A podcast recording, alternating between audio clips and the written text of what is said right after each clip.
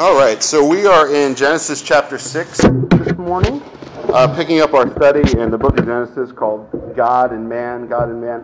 I'm uh, working on getting these online uh, if you want to torture your friends or you want to torture yourself and pick something up maybe that you missed. So hopefully that'll be soon. But uh, we're looking at really in the study of Genesis, perhaps not the deepest uh, exegesis of the scriptures, so to speak, of studying uh, the scriptures themselves, but really looking at it and reading it and looking to see God in it. I think a lot of times in the past when I've read Genesis, I've read through it or studied through it or heard messages on it, and I've kind of maybe separated God as sort of the deity in the sky or the separate. I don't know. Just there wasn't an intimacy there. I think is what I'm trying to say. That, but this time through and studying it and reading through it, really seeing an intimacy between God and man, and really seeing God as the the center focus of at least this first part of Genesis, to where, yeah, there's other characters like Noah, Cain, and Abel, but really God is the central figure that, that the scripture wants us to see. Yeah, these people are there to instruct us and show us right and wrong and, and how we really react to God. But I think a lot of times we miss God in Genesis and what his heart is and what he says and what he's doing in it. Um, so hopefully we'll see some, some more of that this morning. Uh, but the title of this morning's message, if I didn't say it, is God Said to Noah. God said to Noah, this is part two because I rambled on last week and we didn't get through it all. we'll get through it today briefly. But last time we saw Noah was an able recipient of God's grace. That when God looked out on the whole world, I'm going to do it again, Mario, that there was no Oz in his life until he saw Noah. And that is great. I love it. I'm going to keep saying it the rest of my life. but, uh, but God found an able recipient for his grace in Noah, a man who wasn't perfect but was looking for God and was looking for a Savior and wanted his life to be perfect, even though he wasn't able to do it on his own. And we saw that Noah, I believe, did the right things because he believed the right things. Everyone else believed what they wanted to believe and they were doing sin constantly, God said. But Noah believed God for who he was. You know, we saw that his lineage, there was uh, Enoch who walked, who walked, with God and then was uh, taken to heaven who didn't die, and this was in his lineage. So he had family who knew God and instructed in the ways of God. He wasn't that far from Adam either, um, if we look at the generations. We saw that uh, Noah was perfect in his generations. We saw earlier in chapter 6 this connection between the demonic and humanity, to where there was these weird practices going on, and we saw people get involved and these weird offspring. The Bible like gives us these little pictures of weird things sometimes, and then that kind of, kind of shuts it off and says, "That's all you really need to know." there's some weird things going on. And we see that Noah and his generation wasn't corrupted by these practices. And if God was going to flood the whole world and start humanity over again, he needed to start from a, a so called pure bloodline. And we see a lot of today, people like think that they have a pure bloodline and that they become racist for these things. But obviously, we all came from Noah and his sons. We're all of one family of God, and there's no uh, superior man. The only superior man is Jesus. But we saw that earth was also corrupt before God, that sin got so bad that the whole earth was corrupt. You know, the whole earth groans. You know, people, as we'll see today, are so worried about the state of the world today. And I say maybe some of these things are the causes, but really the root cause is sin, that all of creation groans for the return of the Lord because sin is just, it breaks things, it, it destroys things. We saw right, at the end there, we saw that judgment was coming one way or another. That no matter what Noah did, if Noah built the ark or didn't build the ark, the flood was coming. Um, and I think today we need to we need to take that into account. No matter what we do, the end is coming. You know, whether it's just the end of our lives, maybe you're getting older, maybe you're just worried about getting older like me. Uh, but uh, you know, it's coming. One day it's going to come, and even more so, the judgment of God, the end of the world is coming. Even the world knows this. The world's running around like a bunch of animals before a storm because they know the end is coming, but they refuse to believe why, believe in the way out. But really, who knows, who better knows the judgment of God and the cross of Christ than the church? And we saw, you know, judgment is coming. And like Romans, Romans talks about judgment is coming, those who approve of sin. But the Bible also talks about that judgment must begin in the household of God first. That we as believers know the righteous judgment of God. We better have it lived out in our lives. We better have it worked out in our lives in sanctification because otherwise, what's going to happen at the end? If we haven't allowed God's judgment through the cross to work in our lives, we might be right for judgment. We might be fooling ourselves thinking that, oh, we'll be all right. It's not going to rain. And then it's going to rain. But I think it's interesting, you know, from in my devotional this morning, there were several verses that really, uh, and even uh, after uh, in uh, Utmost his Highest, there were several things that, that really tied into today's message. And uh, so I'm going to share those. Uh, Psalms 106.3 says, Blessed are they that keep judgment, and he that does righteousness at all times. Blessed are they that keep judgment, and he that does righteousness at all times. Psalms 106, 3. The next one was Psalms 106.30 through 31. It says, Then stood up Phineas and executed judgment, and so the plague was stayed, and that was counted unto him for righteousness unto all generations forevermore. Uh, Psalms 106, 30 31. That, uh, if you remember, Phineas was a priest. Uh, you know, I had to kind of look it up, make sure I was remembering the right story or not, um, but I was, uh, thankfully. Uh, in Numbers 25, uh, uh, we can read it, but uh, it's, it's pretty short, so maybe if you want to read it later on your own time, it's a whole chapter. Uh, but the Israelites begin to give themselves over to the gods of Midian, to Baal Peor, the Lord of the Gap. It was uh, a deity that worshipped, and with it, it had sort of, uh, you know, think of like Amsterdam or Las Vegas, you know, all these other things that are involved uh, in the worldly things were sort of okay to do and worship this god. You remember, like the Roman and the Greek gods, they would have these ladies worked at the temple. And that's sort of the thought here that, that God had seen them do this, and God said, Moses, it's time to bring judgment. You know, it's time to bring judgment. They gather all the elders of uh, Israel together.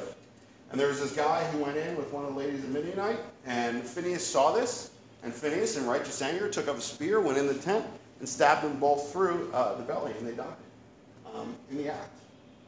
And God said that Phineas did a good job. Phineas stopped this judgment, this plague, from continuing on Israel.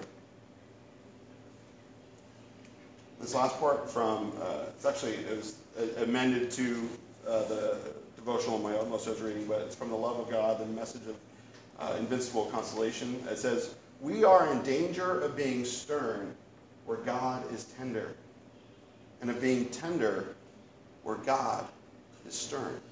And I think a lot of times in these last days, we've, we've experienced so much grace of God. Thankfully, we need His grace, right? We're like Noah. We want to do the right thing, like Paul says, but we can't find it in ourselves to do the right thing. And so we love grace. We need grace. We want to extend grace.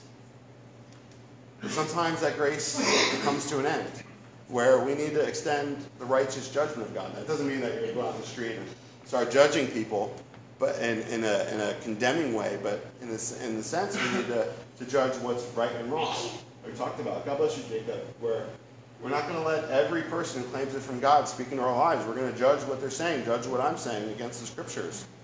But also when other believers are going astray, when people that we're friends with who don't know the Lord are doing the wrong thing, it doesn't necessarily mean that we go along with them.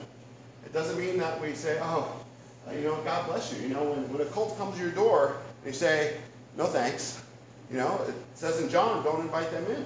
John 3. Don't invite them in. Don't say God bless you. You don't want to partake in what they're doing. It doesn't say be mean, but you don't have to be like, you know, this overly like loving, which isn't really love. You know, we need to enact judgment. We need to call spade a spade.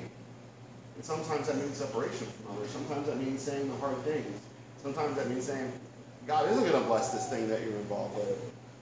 I'm not saying that there's no hope for you. I'm not condemning you, but I'm just calling it like it is. I'm your real friend. I'm going to tell you if you got, you know, broccoli. You, you know, Jacob is a real friend to me all the time. He goes, Daddy, beard. When I've got food in my beard, I'm like, thank you, son. you know, I know you love me when you tell me that. and one day maybe he'll just tell me to make fun of me, but uh, we'll see that. but again, I think we really need to do that, especially because we know the Word of God. We know judgment is coming. We shouldn't play around like judgment isn't coming. Because if the world sees us, and I think they know, they know the world sees us as the church not living rightly. Why are they going to think judgment's coming? I mean, it's like, you know, I remember trying, like, before I got saved, and I was like reading the Bible, and I didn't, I didn't give my life to the Lord yet, but I knew judgment's coming, and I was out in the middle of sinning with someone, and then you know later on I tried sharing the gospel. They're like, "You're doing the same thing I'm doing," you know, because that's the truth. There was no and anything. It was conviction for me. It was God using the world to rebuke me. Like, you better get your life right through the Lord. But with that, lovey-dovey message this morning. Let's pick up in uh, chapter uh, sorry, chapter six, verse thirteen, and we're going to read one verse and then we'll stop. We're going to get real far. It says, "And God said to Noah, The end of all flesh has come before me, for the earth is filled with violence through them, and behold, I will destroy them with the earth." And that's all man. You know, imagine that. I don't know what Noah was doing right now. I don't know if he was eating his porridge in the morning, if he was out on the way to Kroger or whatever grocery store they had there. But don't ask me what I thought of that. But uh, God speaks to him. You know, I don't know if you've ever been driving in the car and feel like maybe God's speaking to you, or you're in time of worship and you just sense God speak to you something. God says, Noah, the, the end of all flesh has come before me. You know, that the time of the end is here, Noah. And I'm telling you about it. You know, Jesus with his disciples. You know, they were, they are walking with him, and he's like, You know, you guys aren't just my servants, you're my friends, because the servant doesn't know what his master is doing, but a friend kind of knows. I mean, I don't know you know, but like, how do you kind of know if you're close with the boss if the boss tells you everything that he's going to do? He's got plans, he's going to hire someone, he's going to fire someone. Maybe you can't do that because that's not really legal, but you know, he's got plans for things that are going on. He's going to share those things with you if you if he feels like he can confide in you or you're a friend. You know, my boss, I feel like we have that good relationship there. We're friends. But if the boss isn't really telling you much, it's just because you're his employee and you know he doesn't trust you with those things yet. Um, and we see here that, that God trusts Noah. He says, Noah, you know, I mean, God, God knows who Noah is, but Noah, the end's coming, and I want to get you out of this, you know? The end is coming. And I think as the church, sometimes we get messages like that from the Lord, especially in the last days, that God's going, it's the last days.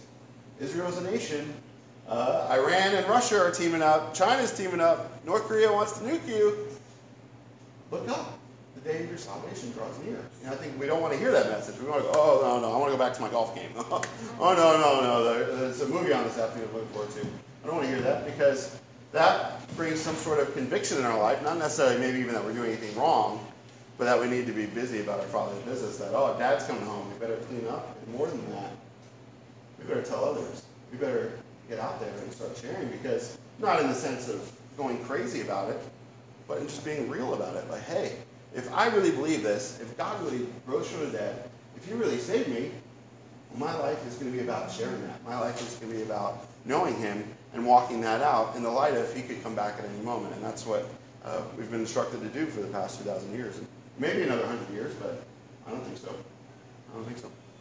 But God says to Noah, this willing and open vessel that he could speak to and be heard by, you know, Noah was, was looking for the voice of the Lord, he was, he was able to hear it.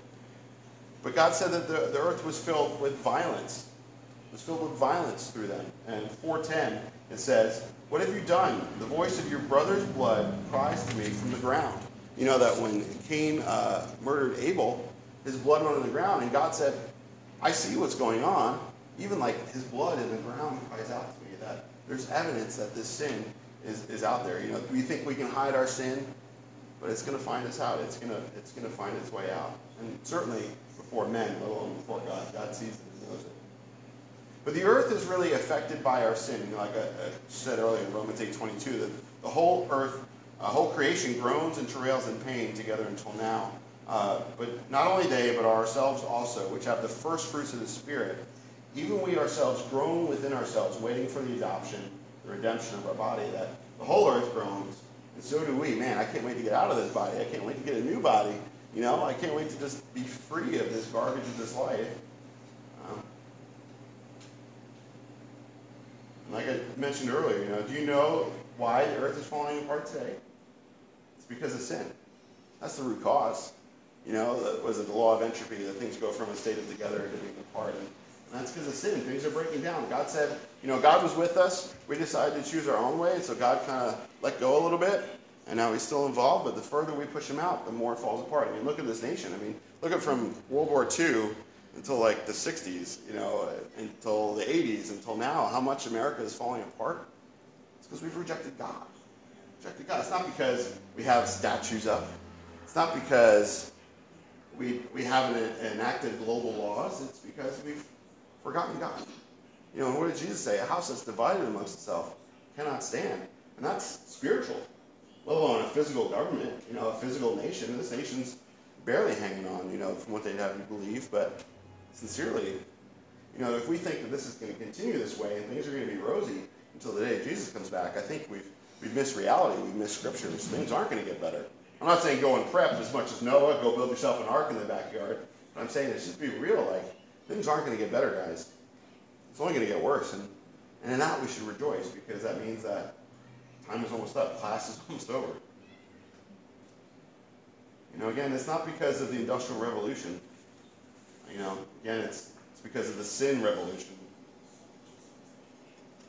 You know, it's sad because you look around the world, you see people who are losing their minds, who suicide is now one of the greatest killers. These people, they have nowhere to turn. They have no, well, they have somewhere to turn, but they don't have hope. You know, they, they, they refuse to believe the right answer for the way things are going wrong. And with that, what else you to do? If I didn't know Lord, if, you know, maybe that would be me. You know, we can't explain these things. We can't control these things like we want to. Population control, open borders, whatever. Because it's not going to fix it, because that's not the answer. In fact, that's the spirit of the Antichrist working his way in the world, preparing for uh, an evil world. But it says that God says that it was filled with violence. And if God says that the world was filled with violence, I'm hopefully going to agree with him that it was filled with violence.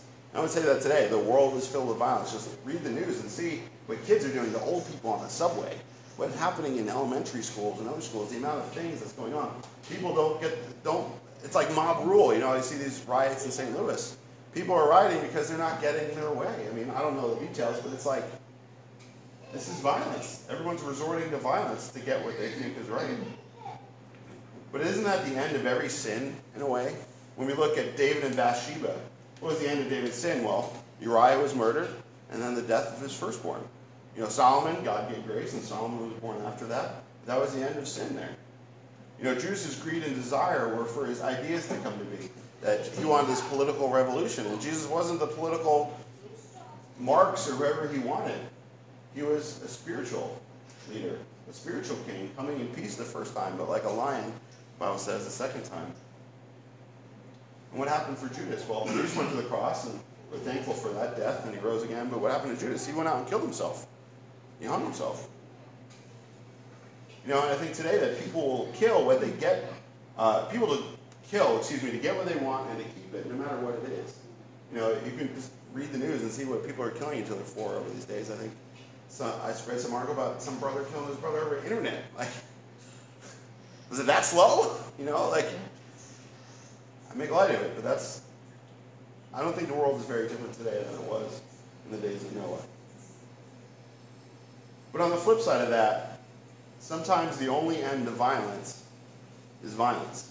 Sometimes the only way to stop a violent act is with another violent act look at certain police videos. I mean, I've watched this guy like comments on these police videos, and you'll see like snippets of these videos in the news. You'll see people tweeting about them and outraged about them. But when you watch the whole clip, you go, the cop told him to stop 25 times. The cop told him to put the knife down, put the knife down, put the knife down, put the knife down, put the knife down, put the knife down, over and over. The guy doesn't do it. He charges the cop. He gets shot. What, like, I'm sorry, but that is what you got coming to you. Just, I've never had that problem because I put my hands on the wheel, I turn the lights on, I roll the windows down, turn the car off. You know, I, I ain't doing nothing wrong. I don't want to do nothing wrong. Just give me the ticket if you're going to give me a ticket. And I mean, I, you know, I'm, I'm white, so I don't know what, what that whole deal is. I don't, I don't necessarily understand that. So I'm not going to say that I speak to that. But in the same sense, like, you're not doing anything wrong. You really got nothing to worry about. Even if they do mistreat you, it'll come out at the end. You don't need to is what it is. I just got my soapbox there, but it is what it is. Sometimes the only end up violence is violence, you know?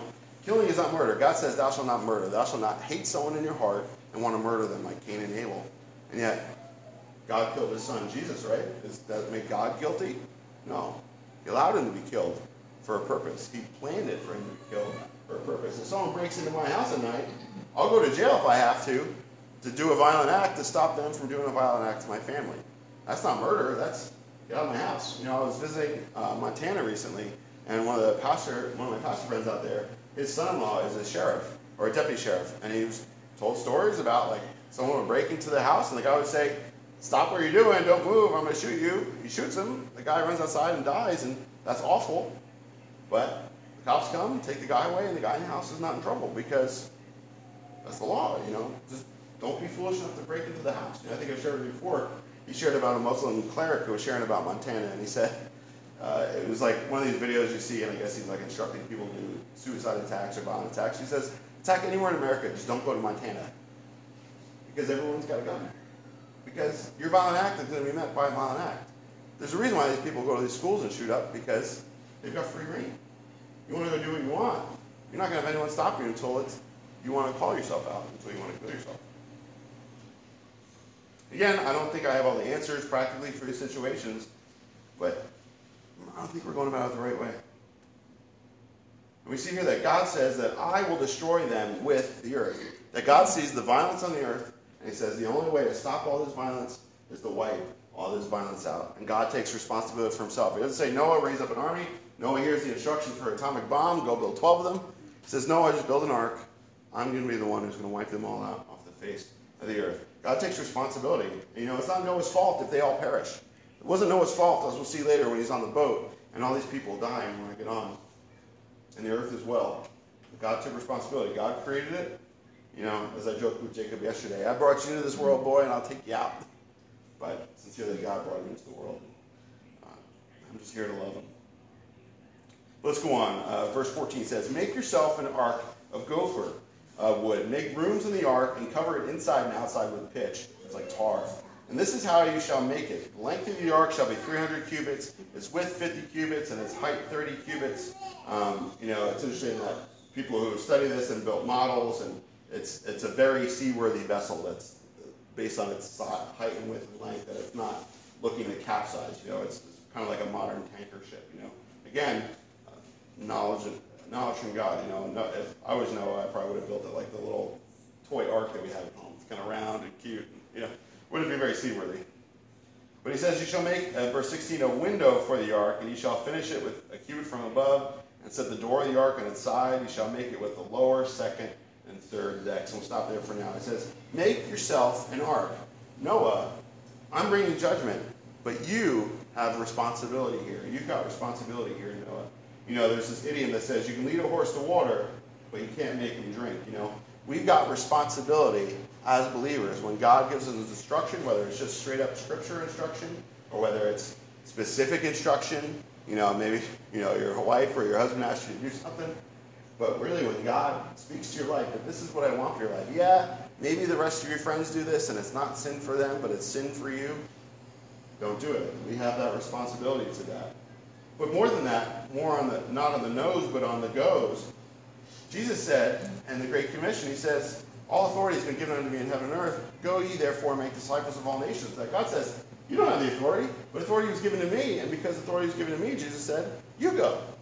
He said he's already told us all to go. He's already told us all to go. We don't have to like look for that and say, God, are you sending me? You know, maybe we need to pray about who we should speak to or where we should go. But you're all sent. We're all sent. That doesn't maybe that go just means down your job every day. Maybe that go just means to your neighbors. Maybe that go just means to your spouse. Maybe that go means going to Cambodia. I, I don't know what that go means for you and for me. God will speak that to you.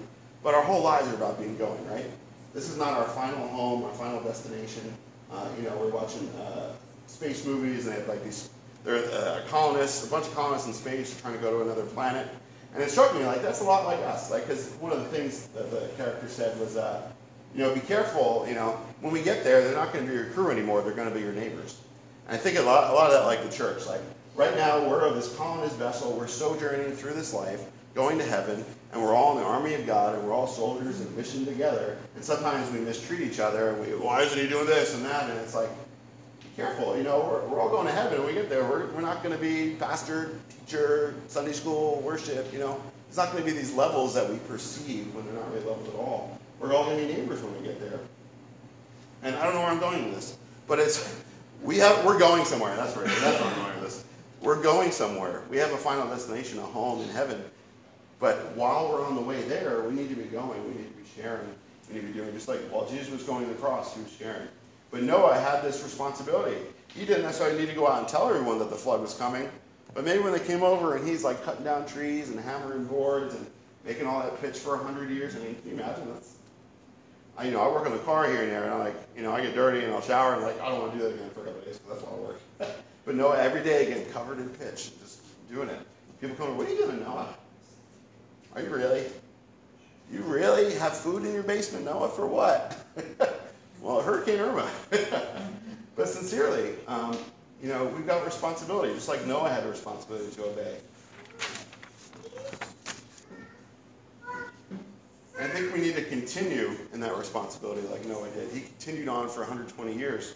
And Acts 2.42 says, And they steadfast, continued steadfastly in the apostles' doctrine and fellowship and in breaking of bread and in prayers. That we need to continue in that. We need to continue in the core of our faith. We need to continue in fellowship together. And that's not just hanging out and enjoying a football game. That's sharing what God's doing in your life. You know, kind of like what Marion was sharing with us this morning. You know, uh, these are the things I'm reading. These are the things that God's showing me. These are the things that you know, maybe I'm convicted about it. You share it with someone who's trusted.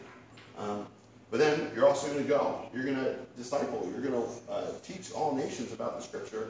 Maybe you'll never be a pastor or Billy Graham, and that's okay. I think a lot of times we think we have to be someone quote unquote special, but God has made us each special. I think we've got it backwards, in, in, at least from the experience of church I've had, is where we, we think that the only one who's doing anything is the guy teaching the message on Sunday, and that's like that's an important part. Don't get me wrong, but I think that like the smallest part was that you know an hour at most. Oh, good grief, don't let it be an hour. But the rest of the week, where are you guys? Where am I? We're at our jobs. We're at the supermarket. We're at the gas station. We're at our home. This is just to equip us, guys. This is the huddle. This is the game plan. This is you know. they work. I guess I've seen videos where you know if you work at Walmart in the morning, I guess they make you do some Walmart chant like rah rah rah Cisco Bob Walmart always falling prices. You know, like Amazon's getting us. Whatever. I don't know what it is, but like that's what this is. This is us getting together, not to, not to see who's greatest, not to hear a good speaker, that's certainly not the case this morning, but we're here to spend time with Jesus.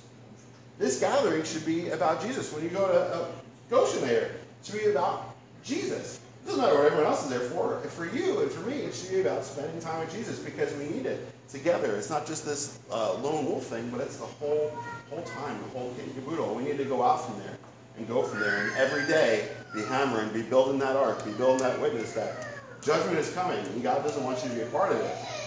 God sent Jesus, like God gave Noah plans, you know. we need to continue in that, guys. We need to be the church. We need to continue. And don't give up. It's dark. People are going to fall away. People are going to betray you. Because it's the last days. It's just another evidence that it's the last days. If that's the case, we can hang on a couple more minutes, right? But he says in verse 15, this is how. God gives Noah specific instructions on how to build the ark. He doesn't say, ah, just do what you want, Noah. I know we need an ark. But God's like, I'm bringing judgment, but I've also got a perfect plan for the way to get you and the animals through what's coming, through the storm that's coming. Uh, you know, uh, people who did not evacuate, you know, from the storms in the south, they needed to evacuate. They didn't evacuate at some point. At some point, it's on them. You know, I remember hearing the police at some point were like, we, from this point on, we're not going to be able to get to you. You're on your own. Like, can't get to you. But I think that there's a right way. In fact, I know and I believe the scripture shows that there's a right way and a wrong way to do things. That means life. That means the church. That really means everything. There's a right way to change oil in your car. There's a wrong way to do it. There's a right way to plug in an outlet. I remember, I remember plugging in the PlayStation at my friend's house in high school, and like I, he didn't have the cover on it. I guess I hit the side. I got shocked and tasted pennies, and it was like that's the wrong way to plug it in. I never want to plug it in like that ever again learned my lessons that way. Uh, so I, I don't play PlayStation anymore. Just kidding. but uh, sincerely, um, there's a right way. There's a right way to do life. People are like trying to figure out how to do life, trying to reinvent their lives these days. It doesn't work. It doesn't work. I mean, again, not to judge them, but it's going to judge in their own lives. The judgment is going to be evident in their own lives. We don't need to do it. It's going to naturally come up because we're not making it up. It's real. You know, God invented the church, and God is marrying the church one day. You know, what betrothed Jesus, the scripture says. You know, God made us believers, and we need to follow his lead in that. If God has a prescribed way for us to live our lives as believers, as the church, we should do it. And if we don't know how to do it, we should look for the way to do it. Uh, I was speaking with a brother at a wedding. I met him once before, I never had a real conversation with him. And we had this great conversation at the wedding, and it was like, it was like mind meld, you know. I don't know, Vulcan mind meld. I guess I don't know what it is, but it's like we God had been speaking similar things to him and to me for the past couple years, same stuff to his family and my family, and it's like again, not that not that I disagree with the church so as much as I just I want to make sure we're doing what God says we're supposed to be doing. I don't want to do things just because we've always done them that way. I don't, you know, it's like let's say let's say all of us were to get together. We said let's go out and start a church in Kansas. And I know how to do a cafe ministry, and you know how to do an office, and you know how to do children's ministry, and we just go by the numbers, do that. Well, maybe all those things are right and good back where we came from, but maybe that's not the way God wants to do it specifically in Kansas, so to speak. Maybe God wants just to have you guys meet at home first. Maybe He's going to work things out in a different way. And again, I'm not saying do anything errant. I'm not saying go all emergent because I think they've got the right idea in a sense where maybe we're not doing things the right way, but they go back to the wrong thing. They don't go back to scripture. They go back to feeling. They go back to what they want to do. They go back to what the world is doing or what dead churches are doing. Let's go back to scripture. What scripture does? It says they continue steadfast in apostles' doctrine. That's the Bible. That's the New Testament. Fellowship. Talked about that. Breaking of bread, having communion, eating together, and in prayers. But that's the core. If that core doesn't exist, the Holy Spirit isn't working in those things in us, if that holiness isn't there, well, we're missing something, and we need to cut out the cafe. We need, I remember a pastor friend of mine would take seasons off in the year and had to shut down everything that the church was doing so that they could just make sure that they were doing what God would have them do. Like, let's, we don't need to do this cafe. And in a sense, like, yeah, I understand children's ministry, but in a sense, like, we don't need to go set up a classroom. Like, I like that they're here to hear this and, and get through this. But I think the most important thing is are we doing it because God wants us to do it or because this is the way we've just seen it done? right? And again, maybe when we step back and look at it and we see the way it's been done and we see the way Scripture says it and we go, oh, well, this is the right way, so I'm going to keep this way. You know what I mean? I'm not saying throw the baby out with the bathwater, but I'm saying what defines us as believers? Is it the Western church? Is it our denomination, which I don't see denominations in here. In fact, I see, you know, we're all the church, right? Again, you know, we have to have right division, but why are we doing what we're doing? Is it because God gave us specific instruction? Or is it just because we think this is the right way to do it?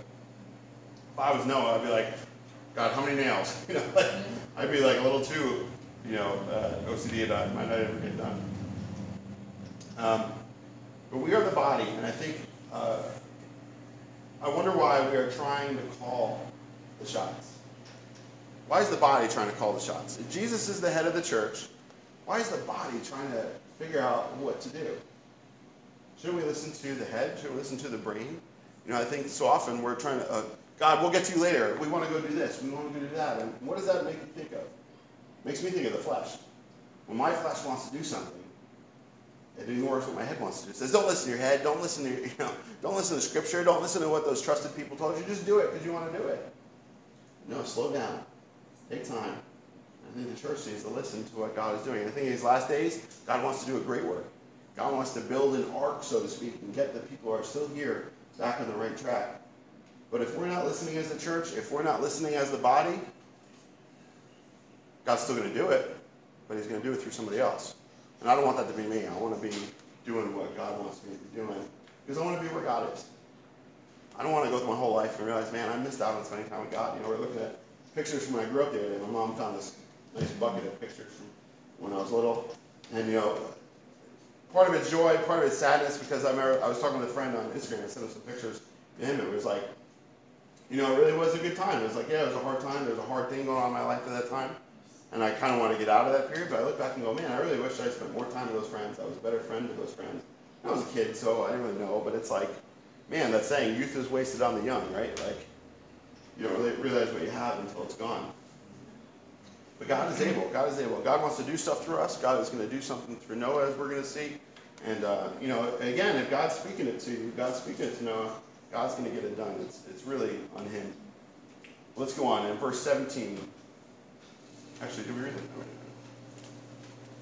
All right, let's read 17 through the end. It says, um, And behold, I myself am bringing floodwaters on the earth to destroy from under heaven all flesh in which is the breath of life, Everything that is on the earth shall die. But I will establish my covenant with you, and you shall go into the ark, you, your sons, your wife, and your sons' wives with you, and every living thing of all flesh. You shall bring two of every sort into the ark, and keep them alive with you. And they shall be male and female, the birds of their kind, the animals after their kind, of every creeping thing of the earth after its kind. Two of every kind will come to you to keep them alive. You shall take for yourself of all food that is eaten, and you shall gather it to yourself, and it shall be food for you and for them. And thus Noah did, according to all that God commanded him. So he did. It says here in verse 17, it says, And behold, I myself am bringing floodwaters. Like I said earlier, God created rightly, but he also can rightly destroy what he created. You know, he took responsibility for their judgment then. And Noah, it's, it's on me. I'm bringing the judgment. You know, it's God. It's interesting. God always sort of takes responsibility for our sin. You know, whether it's him taking the punishment or him taking the judgment. As parents, I think sometimes we really need to take responsibility for our children's sin. Um, you know, like uh, Job prayed and set up an altar to pray for his kids. Uh, that you know, if you didn't know what they are doing, they are sinning. And again, not that like you know, a child is going to go the wrong way, sadly, at some point. You know, I think of my kids, you know, as best as we do, as good as we try with the Lord, you know, they still have to make their own decisions still going to be adults one day. I mean, God's a perfect parent, and look what happened to Adam and Eve. You know, as soon as God like let them off on their own, they messed up. So, not to take the blame in a guilt way, in a guilt trip way, but really take responsibility for it, to pray for them, to care for them, to, to discipline them, to do what's what's necessary in their lives. You know, and again, different measures. You know, like a little kid, maybe you have to spank them, maybe you have to put in a timeout. And, with an older kid, I don't know yet. I haven't gotten there. Pray for me. it's, it's hard enough now. I can't imagine that. you know, I want to be a good dad to these kids. But God took responsibility for the judgment, and, and Jesus did that on the cross. Jesus took responsibility for our sin. He didn't have to, but he did. And he took the judgment. And I think that that needs to be the core of what we share of our lives is that not that we're judging people, we're putting God's judgment on them, but in the sense that, hey, Get God's judgment off of you. You don't need God's judgment on your life. Jesus died on the cross for you. He took your sins away. You can be free of this. You don't need this in your life. I think a lot of times people, we share, but maybe we don't share it that way, and I'm guilty of that too. Maybe people don't respond to it the way we think because maybe we're not sharing it the way we should. And even if we did, I think maybe they don't really understand that God wants to take it off of them. They think God wants to put a burden on them. Don't do this. Don't do that. Don't do this. You know, I've even heard said by an unbeliever about the Ten Commandments that the don'ts are actually a good thing because it's a lot easier to point out 10 things not to do than a million things to do. You know, it's easier to say, just don't do these couple of things, right? But God's judgment, He doesn't want our judgment to be on us. And that's why He took it on Himself. He says here it's coming on all flesh, that man, beast, plant, everything was affected. Um, you know, it was all affected by sin. Uh, similar, like when the Israelites came out of Egypt, that the, the, the unbelieving generation in the wilderness had to die off completely before they go in the promised land because there was sin there. And the same way, God had to wipe out everything in the world to start over new. Um, you know, they, they, tell you to finish your antibiotics. You know, you want to make sure that, that you've got it all out of you before, before you move on. But he says, I will establish my covenant with you. God says, It's not up to you, Noah to make things right again. It's not up to you. I'm establishing my covenant with you. You just get to build a boat, hang out, go on a cruise for a little while. But I'm making my covenant with you.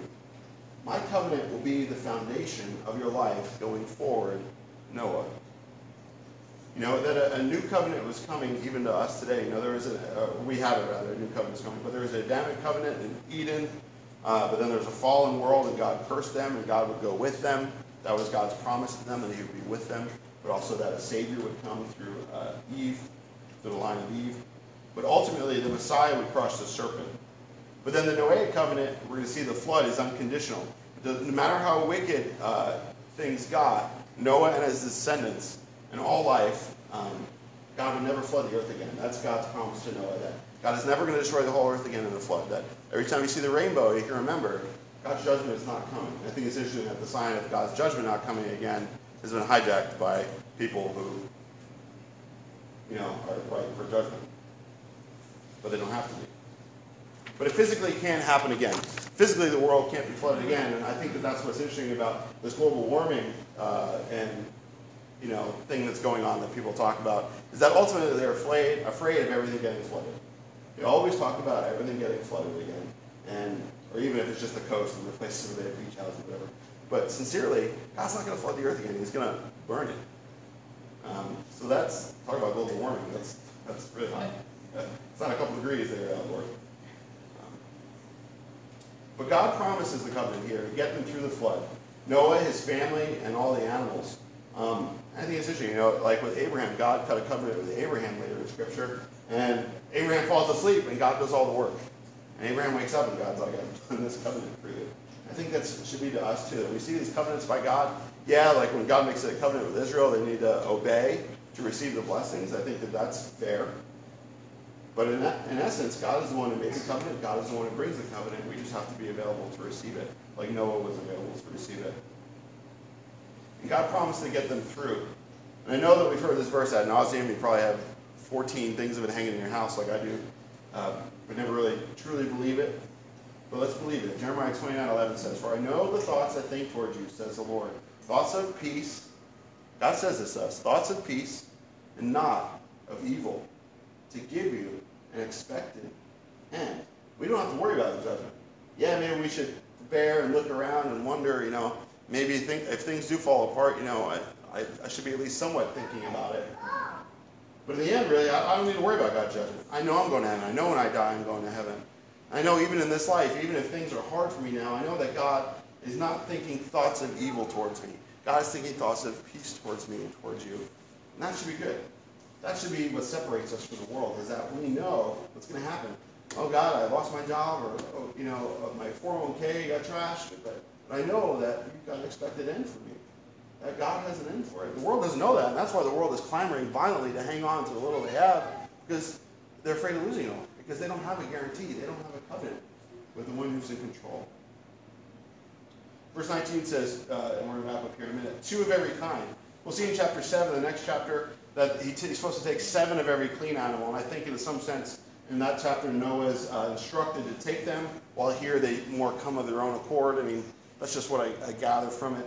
Um, you know, but God's going to bring these animals here. We even see in the storms today that when you know when a storm's coming, animals begin to go and hide and flurry. They know it's coming before we do sometimes think it's like this leftover thing in them. But we see clean versus unclean animals. Uh, you know, Noah's supposed to take two of every kind of animal here. You know, we see uh, in Acts, Peter is given that vision of clean and unclean animals. God doesn't rise, Peter kill me. Um, but these animals here, really, you know, there's all these arguments. Well, how do they get all the animals on the boat? How do they do this? How do they do that? Well, you know, you can bring one type of dog. Over thousands of years, get multiple types of dogs. It's not evolution. It's you know, they call it microevolution, but it's not like one thing becoming another. You know, that, that obviously happens, but uh, it doesn't happen I, I, don't need to argue with you the Bible says that God made them after their kind, and that's what they're going to keep doing after their kind. Uh, but sincerely, you can fit all the animals in the boat. They don't have to be grown animals. They can be young animals. They can be small animals. And besides that, God's doing it. God's bringing them. God planned it. I don't need to do logistics. We're here, aren't we? You know, it's like either you believe it or you don't. I can't force you to believe it. But if you don't believe this, what else do you believe? And I think, honestly, if you look at the evidence in the world, you look at uh, the way certain canyons are carved, the way certain silt deposits are under the oceans, the age of forests, the age of deserts, the age of coral reefs, they all line up with the account of the flood. They don't line up with millions of years. Well, you know, like different soil levels, and they're flipped in someplace else, and then they have to come up with some theory to explain that. And it's like, well, I got a theory there. Earth was covered in water but he says they will come to you to keep them alive. You know, Noah had been given Adam's responsibility. Adam was to take care of the garden. He blew it. He was kicked out of the garden. He was supposed to watch over the animals. Uh, but that's what Noah does, is he watches over the animals through the flood to keep them alive. I think it's interesting that even through all this, God wanted to keep the rest of the creation alive as well. That, again, all creation was created. It brings glory to God. But Adam was put over creation as an image of God, like God is over all creation. And God wants to keep that picture going. God doesn't want to wipe that picture out. God wants to keep uh, that glorious picture of uh, Him over everything and us being in His image and in charge of things. So, yeah, we should take care of animals. We should take care of things. When we look at the forest fires in the West, it's because we're not taking care of it in a sense. You know, I don't know all the answers, but for the people that I've spoken to out there, it's like they used to do more logging, they used to do more caring of the forest, and now they just want to let it all happen naturally. If it happens, just let it happen. And, and it's happening. You it's growing up. Again, not that we can control nature, but I think that we do. We should be. You know, I don't like, throw trash on the side of the street. I recycle. You know, I, I want to be a good steward in some sense, but again, I don't I don't worship it. But Noah had been given Adam's responsibility, like I said, but it was really God who was doing it. God gave Noah the instructions. God would bring the animals. God would bring the flood. Later on, we say, see God shuts the door. God dries up the land. But Noah had a responsibility to all creation to believe God and what God told him uh, and ultimately obey God. Their lives were dependent on it. If Noah, God didn't speak to Noah's family, God spoke to Noah. God didn't speak to the animals, so to speak. The animal, you know, a beaver can build a pretty good dam, but I don't think he can build a boat. You know, like he had to speak to Noah to build the boat, right? Like Noah had a responsibility here. Noah could have not believed, and then maybe God would have said, okay, that's it, you know? I don't, I don't know. I mean, I'm not God, but he obviously did. We have the record of it. But for you and I, when God speaks to you and I, he may not speak to the person next to you. He may not speak to your children. He may not speak to your spouse. He may not speak to your employer. But if he speaks to you, obey it. When we were getting ready to move back up here from Maryland, I really did not want to look for another job. We had, uh, I had quit my job. I felt like Lord had led me to do that, to go down to Maryland graciously thankfully my in-laws are around here and my wife stayed with them. And I never want to do that to them again. as blessing as I'm sure it was, I don't want to, I don't want to be that guy.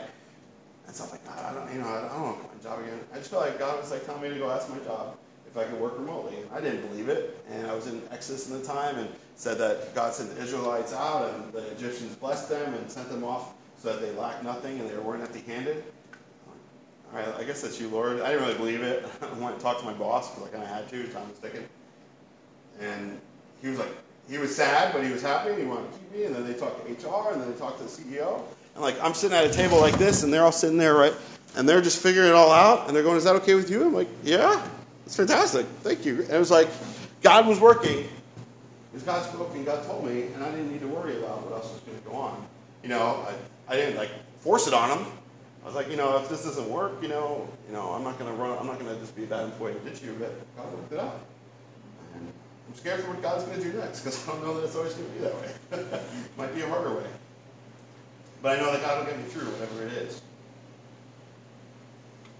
But we need to be obedient to what God tells us to do because we have responsibilities to our family, to the next generation. You know, the church will die with us if, if we don't pass on our faith to others, if we don't pass it on to younger people. I mean, my kids, you know, it's like they're the, they're the church. We're the church. When we pass on, they're the ones that are left if it's not passed on, you know, we have a responsibility to do that. Yeah, ultimately God does it by the Holy Spirit. We're not passing on an organization or a religion. God's got to have a relationship, and God's working them, and He's ultimately the one doing the work. But we have a part in that work. We have a responsibility to that work. It says um, in 6:22 that thus did Noah according to all that God commanded him, so did he. And because of time, we won't go there. But if you want to look at Matthew 24 42 through 51, Matthew 24, 42 through 51, and Luke 19, 11 through 28. Luke 19, 11 through 28. It's the parables of the talents and how we're responsible for what God has given us. And again, that's not, you know, you didn't do all this stuff, you know.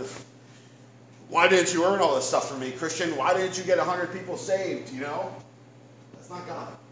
That's not God. And that's what one of the servants thinks that he was a hard man a hard man, I'm gonna go bury it over here. So when you come back, at least I can give it back to you. I haven't lost anything. And he goes, get out of here. You're wicked. You think that I'm a hard man? I'll show you a hard man.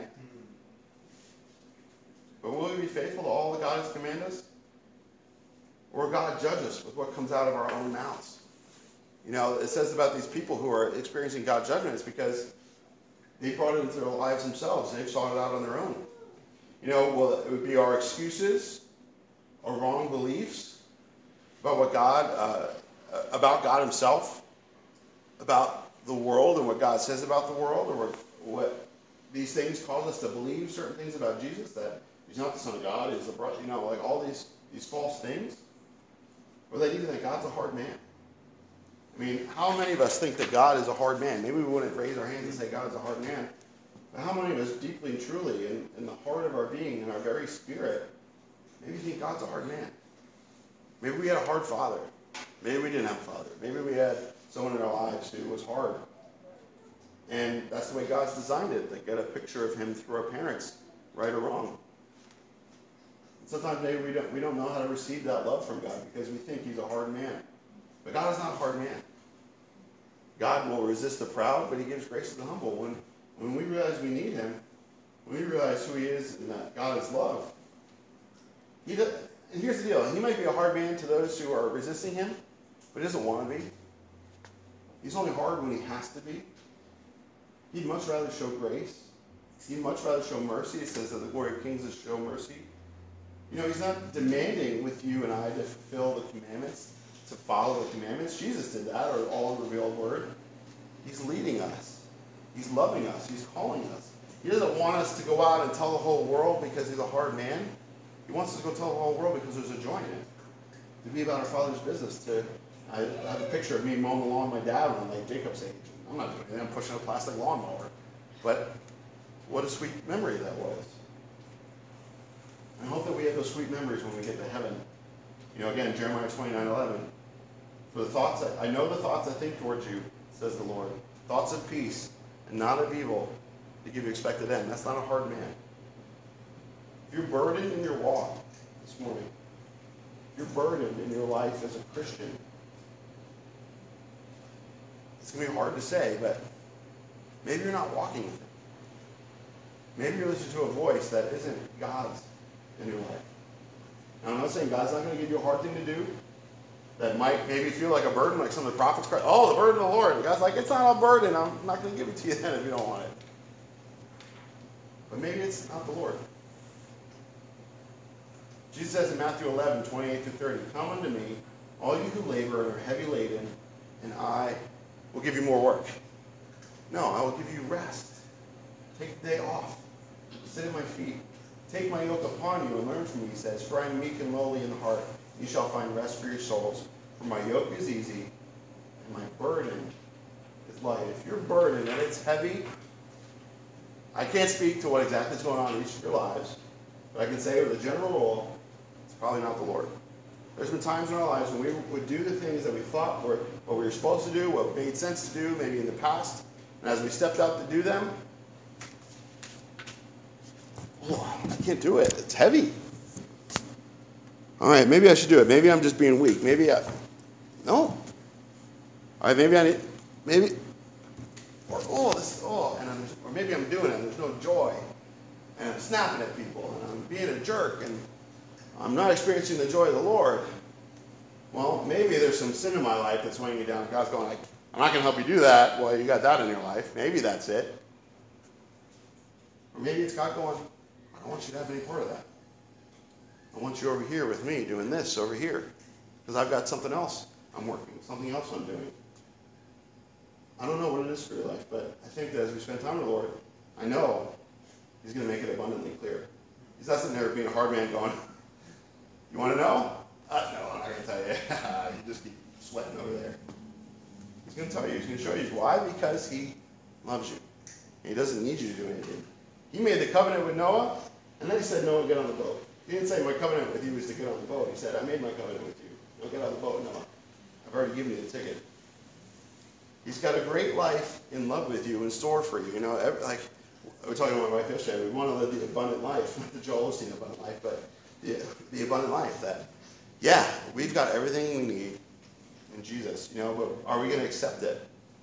Are we going to walk in it and say, all right, Lord, maybe you are going to use me this way, and I don't really want to use this way? You know, to be honest with you, I was saying to the Lord last night, I don't really want to do this. I don't really want to do this. But I know it's what God wants to do. You know, this is too hard. You know, if God moves us on, to say goodbye to this, to say goodbye to you guys, that's too hard for me to do. But if God is doing something here, it's not mine to do. It's his to do. And he's going to do, and he'll carry it, and he'll use it, whether it's just today or whether it's six more weeks or six more months or six more years. I don't know. But I want to be a part of what God is doing today because if God's judgment is coming, and he can come back at any moment. If I'm telling him I'll be obedient to him six months from now, but I'm not obedient today, that's not obedience. That's disobedience. And more than that, I'm not hanging out with my father. And I know you guys want to hang out with him. I want you guys to know that you can. You have the freedom to do that. But with that, are we going to accept it? Will we judge him faithful and find him true? And the only way to do that is to listen and to obey when he tells us to do something. Or on the flip side, are we going to judge unjustly by our own standards, by our own understanding, our own measure of him or what the Bible says, or of ourselves? Oh, God, I can't do that. I'm not able to do that. You're right, you can't do that. But God can, and God wants to with you and through you be free of the burden which is not yours to bear. The judgment was not Noah's burden to bear. Just building the ark and getting it done on time was his burden. I don't think it was that much burden. God gave him 120 years. Maybe maybe it was a union job and be burden to get it done 120 years, but I think sincerely he got it done uh, with time to spare. Amen?